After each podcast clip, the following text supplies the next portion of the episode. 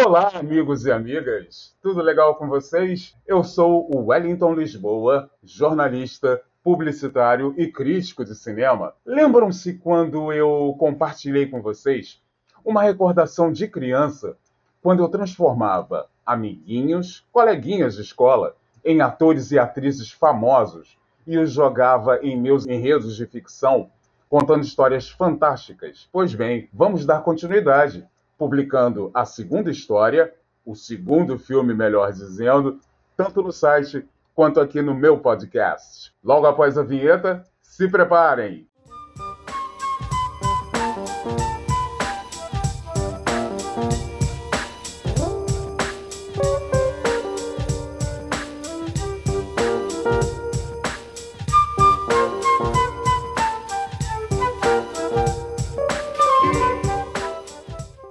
Desta vez, vamos para os Estados Unidos, mais exatamente para o estado do Alabama. Detalhe: em uma péssima época que o país vivia, ou seja, a Grande Depressão.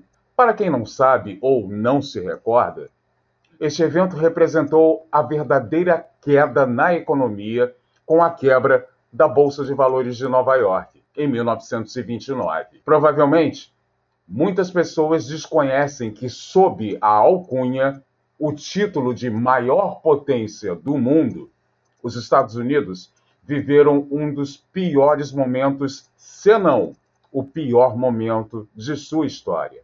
O nível de pobreza que os americanos atingiram foi realmente impressionante. A primeira consequência séria que ocorreu foi o desemprego.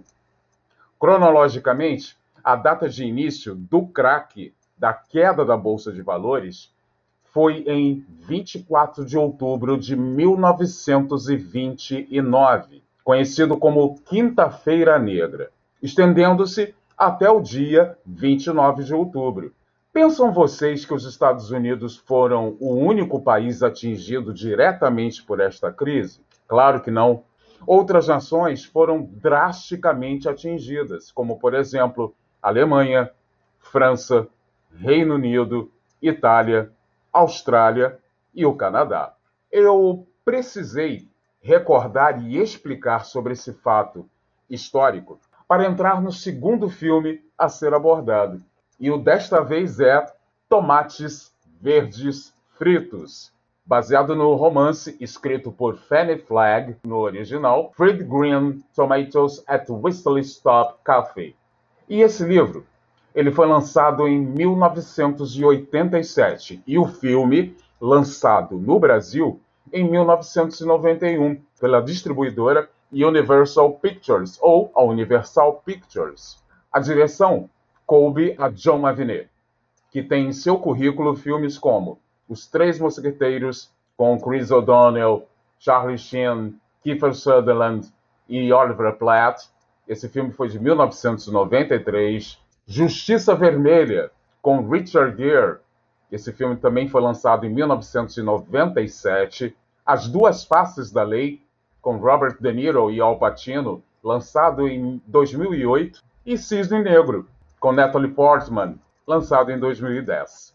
Uma grande amizade entre duas mulheres, na verdade cunhadas, chamadas Edie Freegood e Ruth Jamison, interpretadas respectivamente pelas atrizes Mary Stuart Marterson e Mary Louise Parker, é fortalecida pela morte do irmão de Edie, marido de Ruth, sendo que este acontecimento ele é narrado após longos 40 anos por Nini Fredgood, personagem magistralmente interpretada por Jessica Tandy. Mas a história é contada por Evelyn Cutt, uma dona de casa que vive um mórbido casamento e sem questioná-lo, representada pela grande Cat Bates.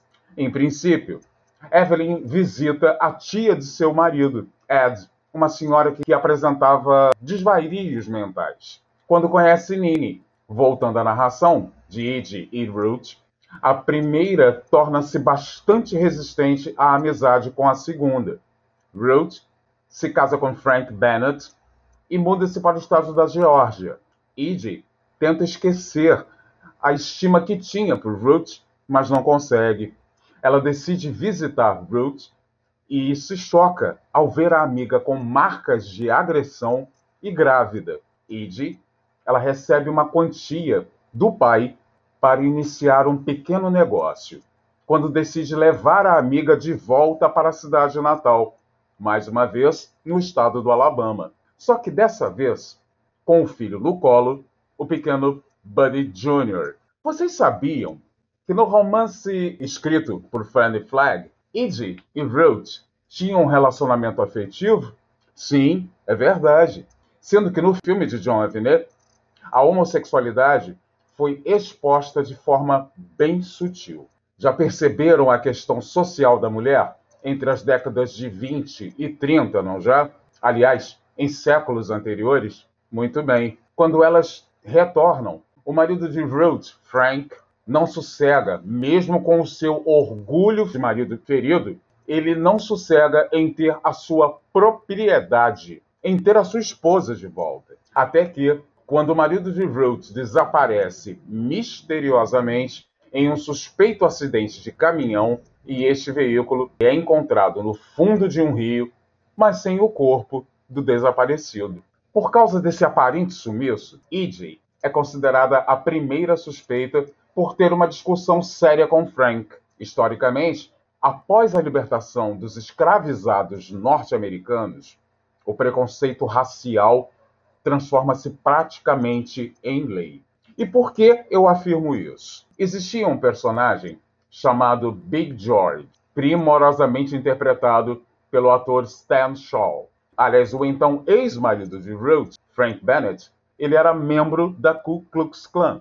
Iggy e Big George são acusados e presos pela morte de Frank, mas o xerife da cidade se oferece para libertá-la caso ela jogue toda a culpa, toda a responsabilidade em cima do segundo, em cima de Big George. Para concluir esse mistério, foi comprovado realmente o assassinato de Frank Bennett. A empregada Sipsey o havia matado por acidente com um golpe de frigideira isso mesmo, uma pancada com uma frigideira foi a causa da morte, quando Sipsey defendia Ruth das agressões do ex-esposo quando este pretendia sequestrar o filho de ambos, Buddy Jr.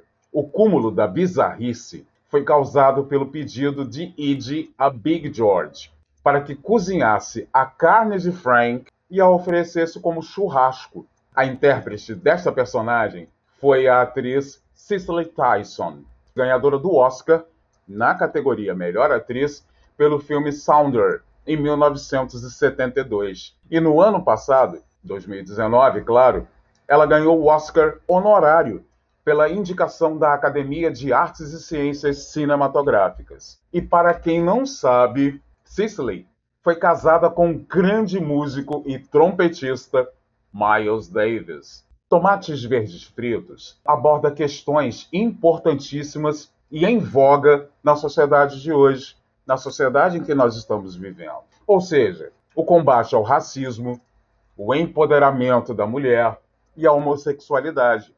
Não há mais lugar para pensamentos e atitudes retrógradas perante as, utilizando este termo, aliás, entre aspas, minorias, que, aliás, nunca foram. Para quem não viu este filme, certamente eu indico. E para quem viu, utilizando o trocadilho, vale a pena ver de novo. Quaisquer sugestões, atenção, amigos e amigas, quaisquer sugestões e avisos, enviem para o e-mail tomlisboa17 gmail.com que eu retornarei assim que possível. Ah, aguardem novidades para o site e o podcast. Obrigado, gente.